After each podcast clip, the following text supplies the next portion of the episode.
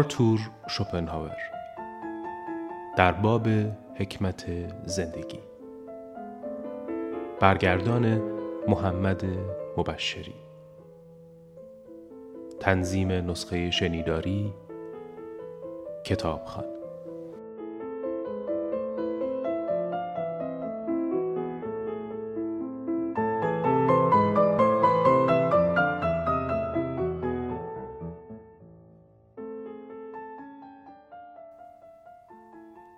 فصل دوم درباره آنچه هستیم قسمت دوم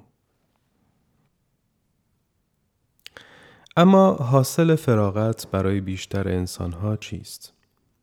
حاصل آن هرگاه که لذات حسی یا کارهای احمقانه اوقاتشان را پر نکند همیشه بیحوصلگی و کسالت است. اینکه زمان فراغت چقدر بیارزش است از نحوه گذراندن آن معلوم می شود. فراغتی که آریوستو آن را بیحوصلگی نادانان می نامد. دغدغه فکری مردم عادی فقط این است که وقت بگذرانند. اما دغدغه کسی که استعدادی دارد این است که از آن استفاده کند. دلیل اینکه انسانهایی که فکری محدود دارند اینقدر گرفتار بیحوصلگی هستند این است که شعورشان چیزی جز وسیله برانگیختن ارادهشان نیست. حال اگر انگیزه در دسترس نباشد اراده آدمی منفعل میماند و شعور غالب می گردد.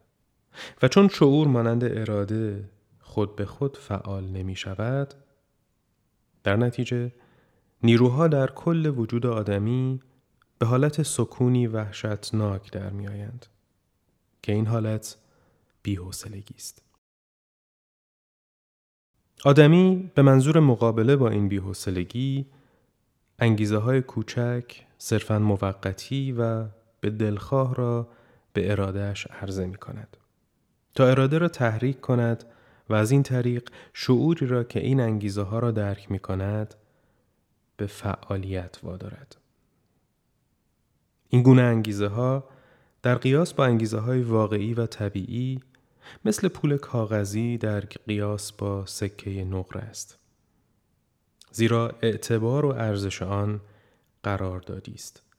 این گونه انگیزه ها بازی های گوناگونند مثل بازی ورق و از این قبیل بازی ها که به همین منظور اختراع شدند. اگر اینها در دسترس نباشند انسان محدود فقدان اینها را با ضرب گرفتن و سر و صدا درآوردن با هرچه که در دسترسش باشد جبران می کند. مثل سیگار کشیدن. همچنین سیگار کشیدن جایگزین مطلوبی می شود برای فکر کردن. از این رو مشغولیت اصلی مردم در همه کشورها ورقبازی شده است که نشان دهنده ارزش آنها و اعلام ورشکستگی فکر است. از آنجا که فکری برای مبادله با یکدیگر ندارند ورق مبادله می کنند و میکوشند پول یکدیگر را ببرند اما چون در این مورد هم نمی‌خواهم بیانصافی کنم باید بگویم که ورق بازی را می شود از این حیث توجیه کرد که آدمی را برای زندگی اجتماعی و شغلی آماده می کند. چرا که از این راه یاد می گیرد که چگونه از شرایط اتفاقی و تغییر ناپذیر به بهترین نحو استفاده کند و وضع بد خود را خوب جلوه دهد. از سوی دیگر درست به همین دلیل بازی ورق از نظر اخلاقی تأثیری زیانبار دارد. زیرا روح حاکم بر این بازی این است که هر کس به هر نحو با هر تردستی و هر حیله پول دیگری را تصاحب کند.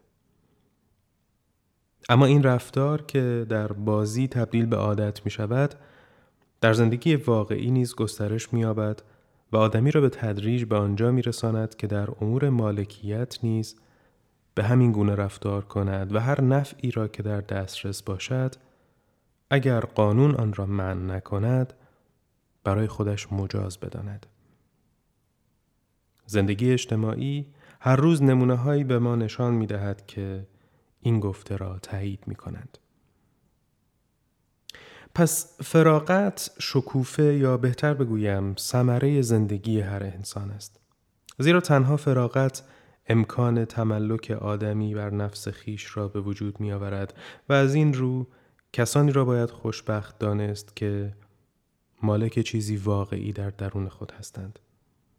در حالی که بیشتر انسانها از فراغت حاصلی جز این ندارند که با خود به منزله شخصی بیفایده مواجه شوند که به شدت بیحوصله است و در نتیجه باری است بر دوش خودش بنابراین ای برادران بیایید شادی کنیم که فرزندان کنیز نیستیم بلکه فرزندان زنانی آزاده ایم. به علاوه همانطور که کشوری که نیازی اندک به واردات دارد یا از آن بی نیاز است خوشبختترین کشورهاست انسانی هم که به قدر کافی قنای درونی دارد و برای تفریح به چیزی از بیرون نیاز ندارد یا فقط اندکی نیاز دارد سعادتمند است زیرا واردات بهایی گذاف دارند وابسته می کنند خطراتی به همراه می آورند موجب گرفتاری می شوند و جایگزین بدی برای محصولات داخلی هند. زیرا از دیگران یا به طور کلی از بیرون از هیچ نظر نمی‌توان انتظار چندانی داشت. آنچه آدمی می‌تواند برای دیگران بکند بسیار محدود است. سرانجام هر کس تنهاست و آنگاه مسئله این است که کسی که تنهاست چه کسی است؟ در اینجا هم این گفته الیور گولد سمیت در کتاب مسافر صادق است. می‌گوید فقط آنگاه که به حال خود رها شده ایم می توانیم نیک بختی خیش را بیابیم یا آن را بسازیم. بنابراین باید بهترین و بزرگترین منبعی که هر کس می تواند به آن دست یابد خود او باشد. به هر اندازه که چنین باشد و هر قدر که آدمی سرچشمه لذتها را در خودش بیابد همانقدر سعادتمندتر است. پس حقیقت بزرگی در این گفته ارسطو نهفته است که سعادت به کسانی تعلق دارد که خودکفایند یا خودبسندند. زیرا همه سرچشمه های بیرونی سعادت و لذت طبق ماهیتی که دارند بسیار نامطمئن و ناپایدارند. به بخت نیک وابستند و حتی ممکن است در مناسب ترین شرایط نیز زود خشک شوند. حتی این امر به علت اینکه سرچشمه های بیرونی سعادت همیشه در دسترس نیستند ناگزیر است. این سرچشمه ها در سالمندی به طور اجتناب ناپذیری رو به خشکی می نهند. زیرا آنگاه عشق شوخی و شوق به سفر، علاقه به اسبان و توانایی مصاحبت آدمی را ترک می‌گوید. حتی دوستان و بستگان را هم مرگ از ما می رو باید. در این زمان بیش از هر زمان دیگر آنچه در درون خود داریم اهمیت پیدا می کند. زیرا مستحکمتر و مستمرتر از هر چیز دیگر است.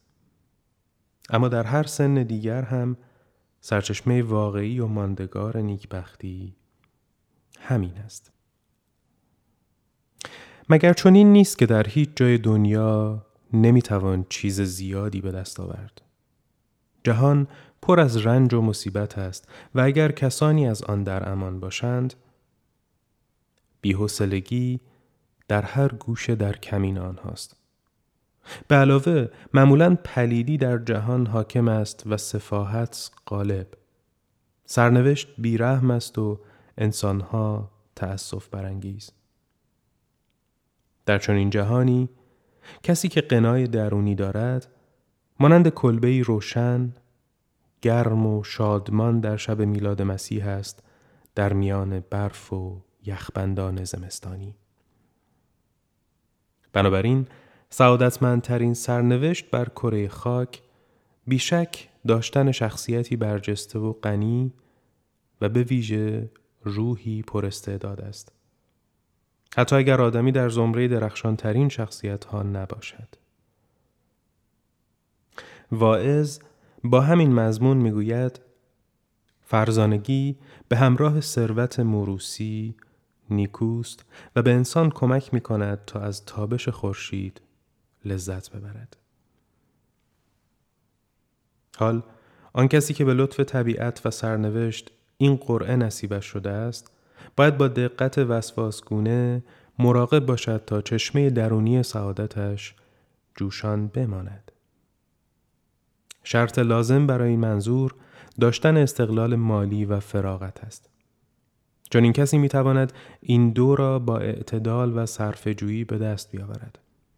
به ویژه از این رو که مانند دیگران به منابع بیرونی لذت نیازی ندارد. بنابراین دورنمای به دست آوردن مقام، پول یا تحسین مردم او را گمراه نمی کند تا از خود منصرف شود و به مقاصد پست یا طبع و سلیقه مردم تن دهد. او در چنین وضعی از همان پندی پیروی می کند که هوراس در اپیستل به مسناس می دهد. حماقت بزرگی است که آدمی به منظور برنده شدن در بیرون در درون ببازد. یعنی برای شوکت، مقام، تجملات، عنوان و آبرو، آرامش اوقات فراغت و استقلال خود را به طور کامل یا به طور عمد فدا کند. اما گوته چنین کرده است و می‌گوید نبوغ من مرا به سوی دیگری کشاند. ارسطو در اخلاق نیکوماخوس حقیقتی را که در اینجا بررسی کردم یعنی اینکه سرچشمه اصلی سعادت انسان در خود او نهفته است با این تفکر بسیار درست تایید می کند. می گوید شرط هر لذت فعالیت است. صرف نوعی نیرو که لذت بدون آن ممکن نیست. استوبایوس این نظریه ارسطویی را که سعادت انسان در بکار گرفتن توانایی های برجسته اوست در شرح اخلاق مشایی بازگو می کند. مثلا با این گفته می‌گوید سعادت عبارت است از صرف نیرو بر حسب استعدادها و با کارهایی که در آنها امکان موفقیت وجود داشته باشد. علت اصلی وجود نیروهایی که طبیعت انسان را به آن مجهز کرده مبارزه با نیازهایی است که از هر سو او را تحت فشار قرار می دهند. اما اگر این مبارزه متوقف شود نیروهایی که به کار گرفته نشده اند برای انسان به باری گران تبدیل می شوند. از این رو چاره ای ندارد جز اینکه آنها را برای بازی به کار بگیرد. یعنی از آنها بیهوده استفاده کند. و اگر چنین نکند دستخوش سرچشمه دیگر رنج انسان یعنی دلتنگی و ملال می شود. این دلتنگی و ملال در درجه اول اشخاص متشخص و ثروتمند را شکنجه می دهد. لوکرسیوس شاعر و فیلسوف رومی درباره بدبختی این گونه اشخاص شرحی درست و شایسته داده است که امروز هم می توان مستاق آن را در هر شهر بزرگ یافت. می‌گوید او غالبا کاخ بزرگ خود را با عجله ترک می کند و شتابان بیرون می رود زیرا خانه او را مشمعز می کند. اما ناگهان باز می گردد چون در می که بیرون از خانه حالش به هیچ روی بهتر نیست.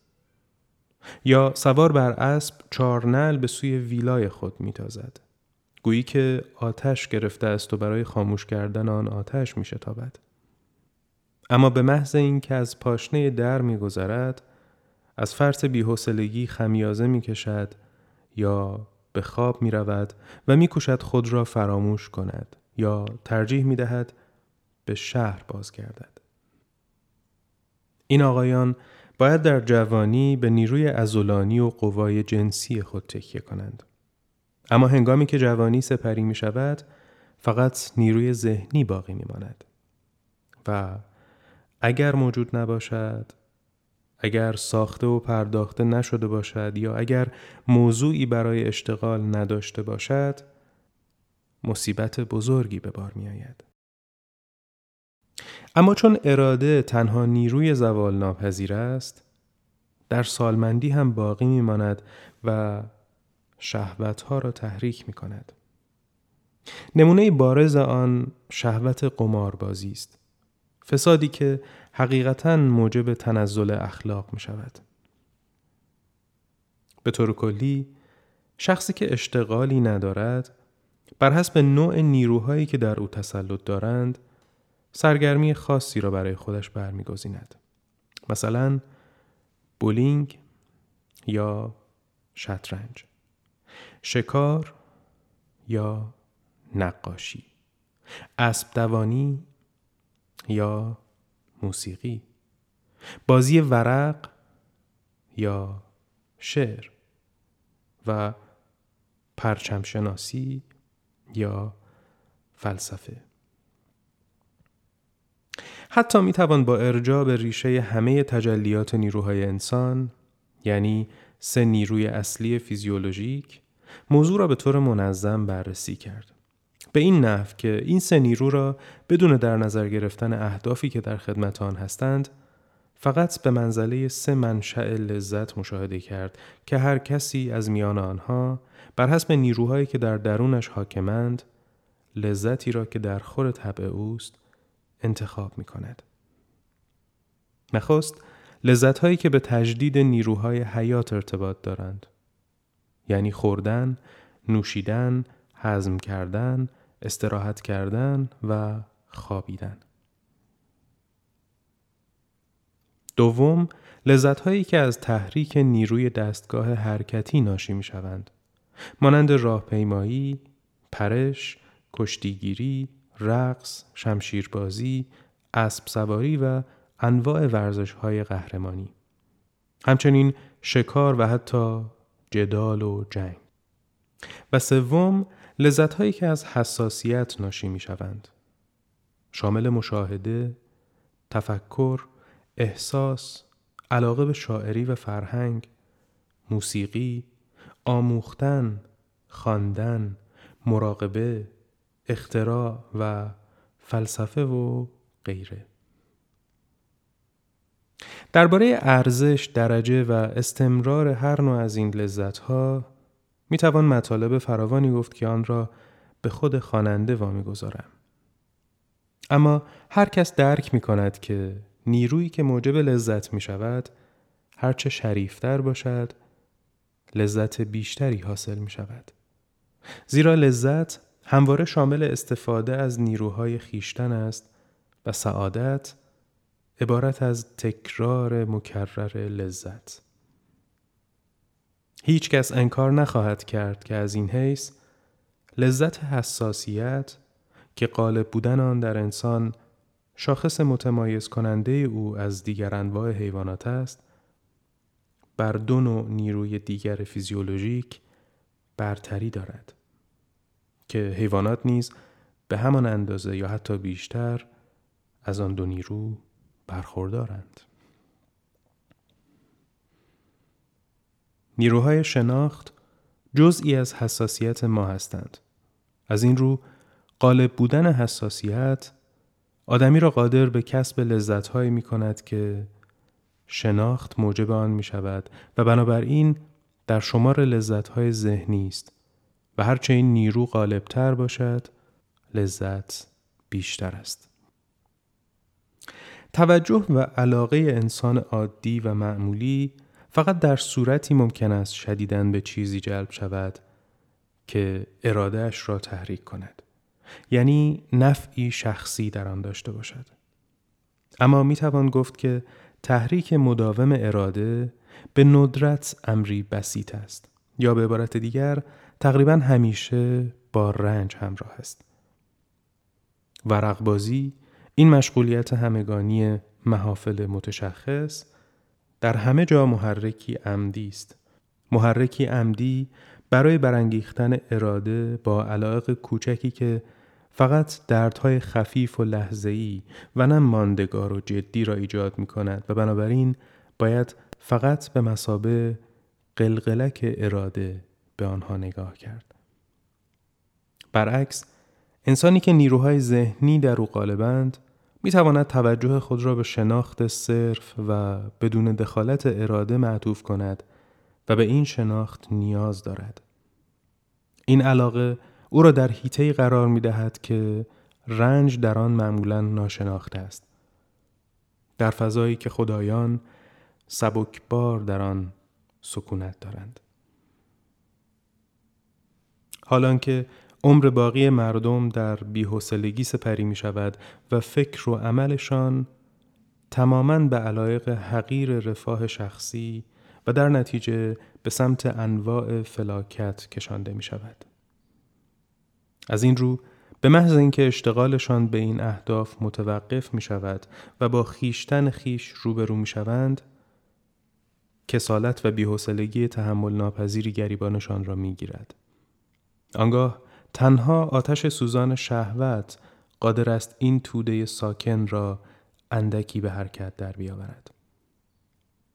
اما انسانی که به نیروهای ذهنی غالب مجهز است همواره قنای فکری و هستی پرمعنا و پرجوششی دارد و اگر موقعیتی مناسب بیابد به موضوعات ارزشمند و جالب می‌پردازد و در درون خود سرچشمه ای از لذتهای شریف را حمل می کند. محرک او از بیرون پدیده های طبیعت و تماشای فعالیت بشر است و نیز دستاوردهای گوناگون انسانهای صاحب استعداد همه اعثار و سرزمین ها که تنها او می‌تواند از آنها لذت ببرد زیرا قادر به درک و حس کردن آنهاست پس آنها فقط برای او زیستند و در واقع او مخاطبشان بوده است در حالی که بقیه به طور تصادفی شنونده بعضی از آنها بودند و گفته بعضی دیگر از آنها را فقط به طور ناقص فهمیدند. انسان مستعد البته به علت همه این خصوصیات نیازش هم از دیگران بیشتر است. یعنی نیاز به آموختن، به دیدن، به مطالعه و مراقبه، به تمرین و در نتیجه به فراغت. چنانکه ولتر به درستی گفته است هیچ لذتی بدون نیاز واقعی وجود ندارد. این نیاز شرط گشوده شدن باب لذتها به روی آنهاست.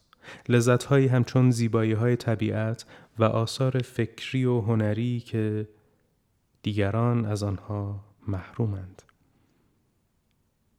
تلمبار کردن این موجبات لذت پیرامون کسانی که آن را نمی‌خواهند و قدرش را نمی‌دانند به این میماند که برای پیرمردی فرتوت همسری جوان اختیار کنند. پس چون این انسان ممتازی در کنار زندگی شخصی زندگی دومی هم دارد. یعنی زندگی فکری که به تدریج به هدف واقعی او تبدیل می شود و زندگی شخصیش فقط وسیله است برای این هدف برای دیگر انسانها زندگی سطحی، پوچ و غمزده ناگزیر هدف اصلی به حساب می آید. این گونه زندگی فکری مانند یک اثر هنری به تدریج شکل می گیرد. میان بخش های گوناگونش ارتباط برقرار می شود. پیوسته ارتقا پیدا می کند و گام به گام به وحدت و کمال می رسد. در مقایسه با آن زندگی کسانی که فقط جنبه عملی دارد تنها بودش رفاه شخصی است و فقط ممکن است به درازا بکشد اما به عمق نمی رود. موجب اندوه است و با این همه چنان که قبلا گفتم برای کسانی که این گونه عمر میگذرانند هدف است. اما برای آن اشخاص دیگر فقط وسیله است برای دستیابی به هدف. اگر شور و شوقی انگیزه زندگی روزمره واقعی ما نباشد زندگی خسته کننده و بیمزه است. اما وقتی شور و شوق آن را به حرکت در می آورد دیری هم نمی پاید که رنجاور می شود. از این رو فقط کسانی سعادتمندند که طبیعت نیروی ذهنی اضافه بر آنچه برای خدمت به اراده لازم است به آنها اعطا کرده باشد. زیرا با این نیروی ذهنی اضافه در کنار زندگی واقعی دارای زندگی فکری هم هستند که پیوسته موجب مشغولیت و تفریحشان می شود بیان که موجب رنج شود فراغت محض به این معنا که نیروی ذهنی به خدمت اراده گرفته نشده باشد به تنهایی کافی نیست بلکه مازادی واقعی از این رو که از قید خدمت به اراده آزاد باشد نیز لازم است تا آدمی بتواند به فعالیت ذهنی ناب بپردازد.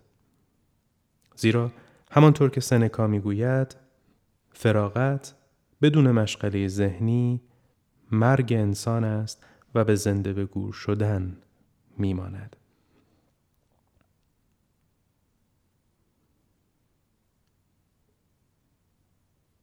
تفاوت در مقدار این نیروی مازاد درجات بیشمار زندگی ذهنی را که در کنار زندگی واقعی جریان دارد شکل می دهد. از جمعآوری و توصیف حشرات، پرندگان، سنگهای معدنی و سکه ها گرفته تا بالاترین دستاوردهای شعر و فلسفه.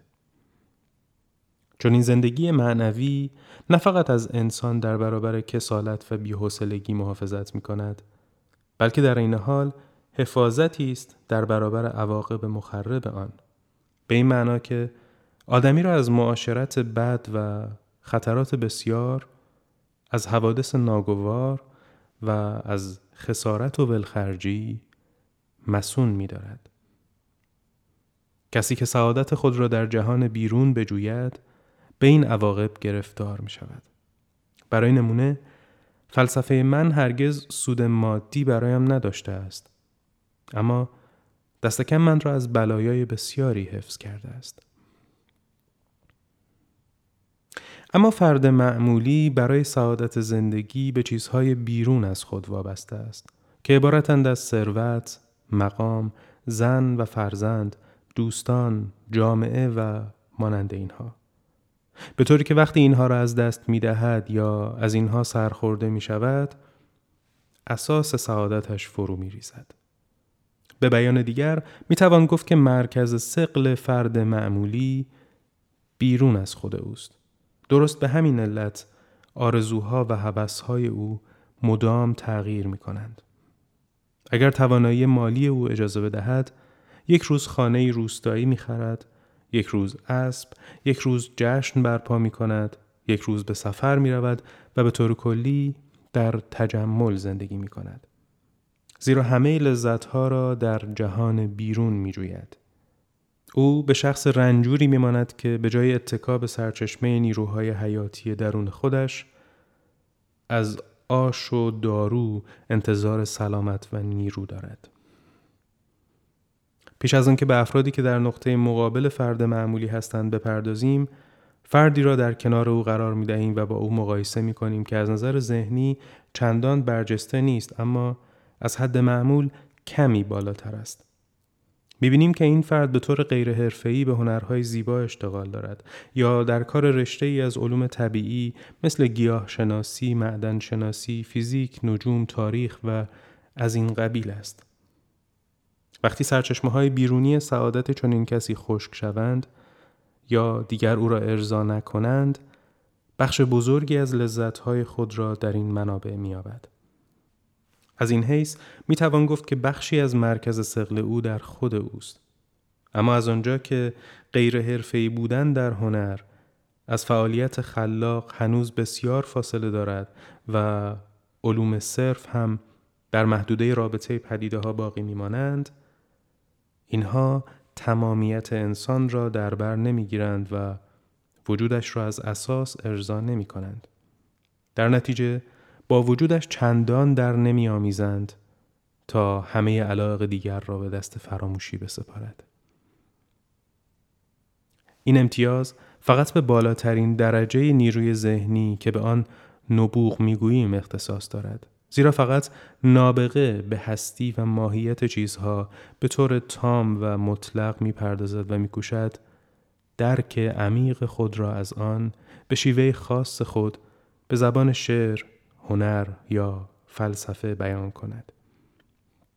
پس فقط برای چنین انسانهایی اشتغال بیدقدقه به شخص خود و به افکار و آثارشان نیازی عاجل است. تنهایی برای آنان امری مطلوب و فراغت بزرگترین موهبت است و هر چیزی که جز این هاست نه تنها غیر ضروری بلکه مزاحم است. فقط درباره چنین کسی می‌توان گفت که مرکز سقلش تماما در خود اوست.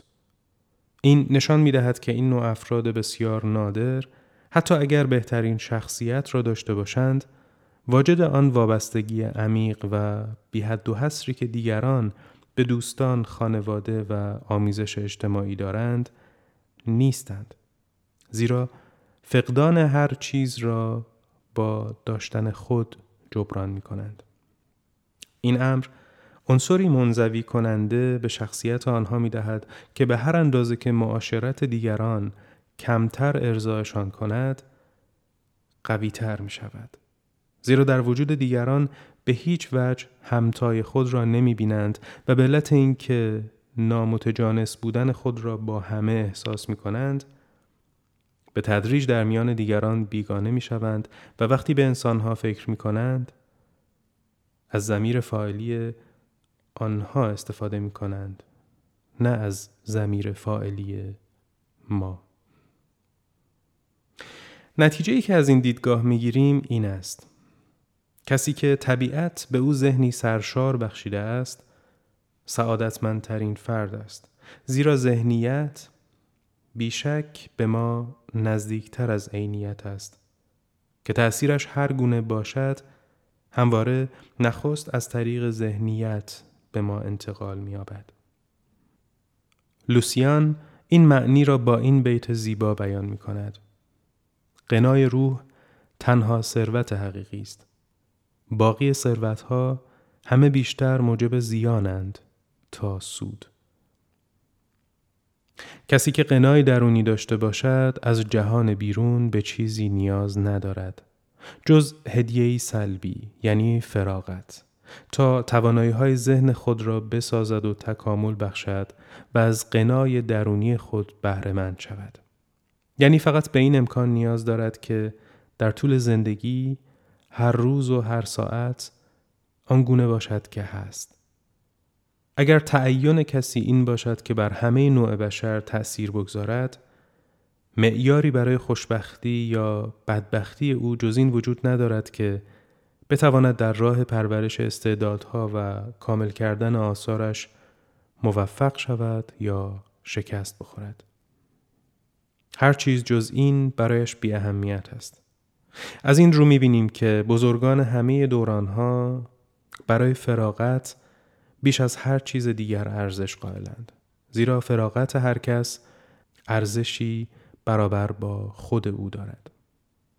ارسطو می‌گوید به نظر می رسد که سعادت در فراغت است و دیوژنس نقل می کند که سقرات فراغت را به مسابه زیباترین موهبت تجلیل می کرد. ارسطو در اخلاق نیکوماخوس نتیجه می گیرد که زندگی فلسفی سعادتمندترین نوع زندگی است. چنانکه در کتاب سیاست می‌گوید کار کردن بدون مانع بر نیروهای ذهنی از هر نوع که باشد به معنای سعادت واقعی است. این گفته با آنچه که گوته در استاد ویلهلم می‌گوید همخانی دارد. می‌گوید کسی که با استعدادی زاده شده باشد که هدف هستیش باشد از زندگی زیبایی برخوردار است. اما فراغت نه تنها با سرنوشت عادی انسان بلکه با طبیعت عادی او بیگانه است. زیرا تقدیر طبیعی انسان فراهم آوردن مایحتاج خود و خانواده اش است. انسان فرزند نیاز است نه هوشمندی آزاد از این رو دیری نمیگذرد که فراغت برای انسان عادی به باری گران یا حتی عذاب تبدیل می شود. مگر آن را با اهداف تصنعی و جعلی مانند وقت گذراندن و سرگرمی به صورتهای گوناگون پر کند. به همین دلیل فراغت برای او خطراتی نیز در بر دارد. به درستی گفتند که فراغت در آرامش خطرناک است. از سوی دیگر اگر قوای ذهنی از حد معینی فراتر برود این هم غیر طبیعی است. با این همه اگر وجود داشته باشد ملزم فراغتی است که صاحب آن برای سعادتمند بودن به آن نیاز دارد. همان فراغتی که برای دیگران مزاحم و حتی فساد انگیز است. زیرا ذهن نیرومندی که فراغت نداشته باشد مانند پگاسوس در بند از دریوق بودن ناخشنود است. اما اگر این دو وضعیت غیر طبیعی بیرونی و درونی یعنی فراغت بدون مزاحم و ذهن قوی با هم قرین شوند سعادتی بزرگ نصیب انسان می شود. زیرا در این صورت آن انسان ممتاز می تواند زندگی والاتری را بگذراند و از هر دو منشأ متضاد رنج بشری یعنی نیاز و بیحسلگی یا به عبارت دیگر سخت کوشی برای بقا از یک سو و تحمل ناتوانی در استفاده از فراغت از سوی دیگر مسون بماند زیرا این دو یکدیگر را خونسا می کنند و از بین می برند.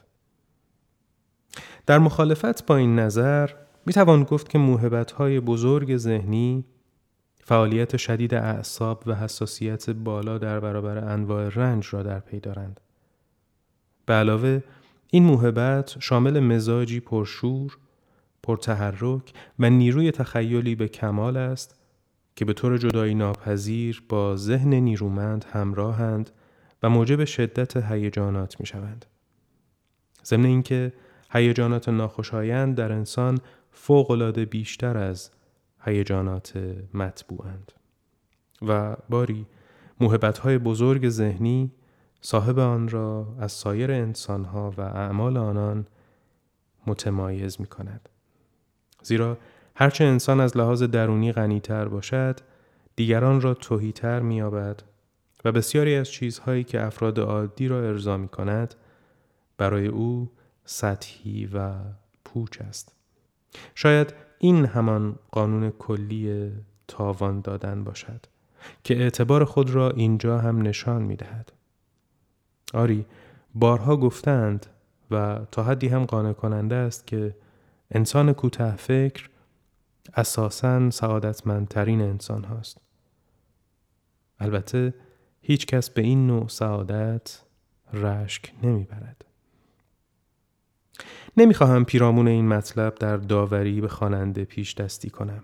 خواست آنکه سوفوکلس هم در این باره دو نظر کاملا متضاد بیان کرده است.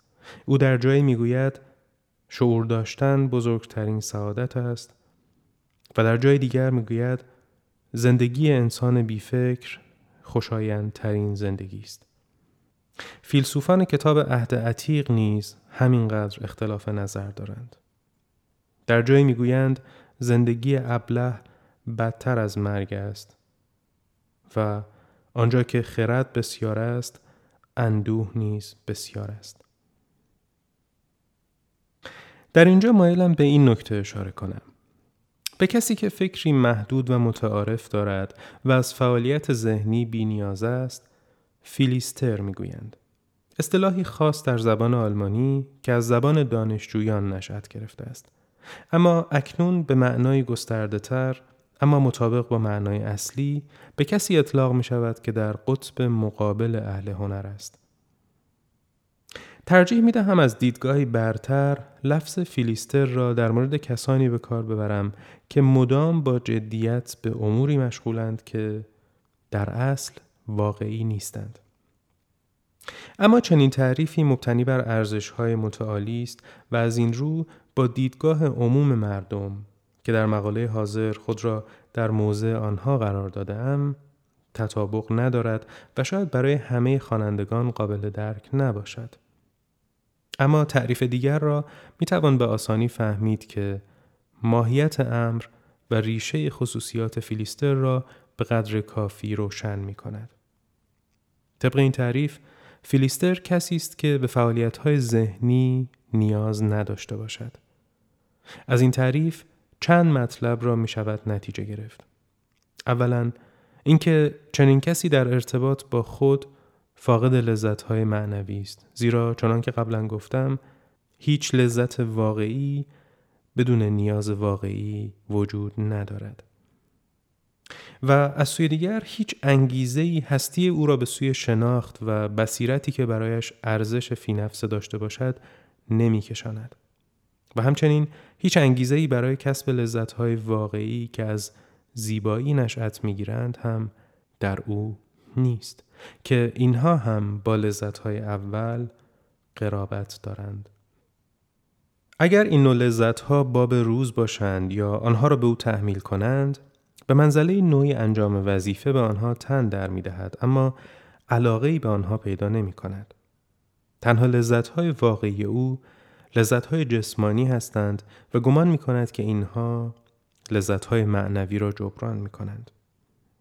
از این رو مثلا خوردن صدف و نوشیدن شامپاین نقطه اوج زندگی اوست و هر چیز که موجب راحتی بدنش بشود هدف اصلی او در زندگی است و اگر گرفتار اینها باشد به قدر کافی سعادتمند است اما به علت اینکه این موهبت ها بر او تحمیل شده اند ناگزیر دچار کسالت و بیحوصلگی می شود و برای علاج آن به هر کوششی دست می‌زند.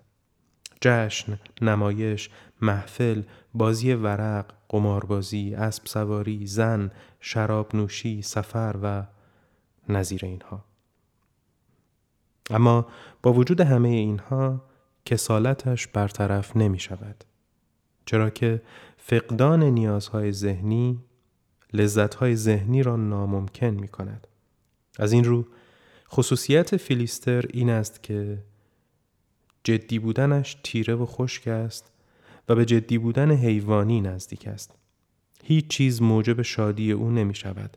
هیچ چیز او را بر نمی انگیزد و هیچ چیز علاقه او را جلب نمی کند.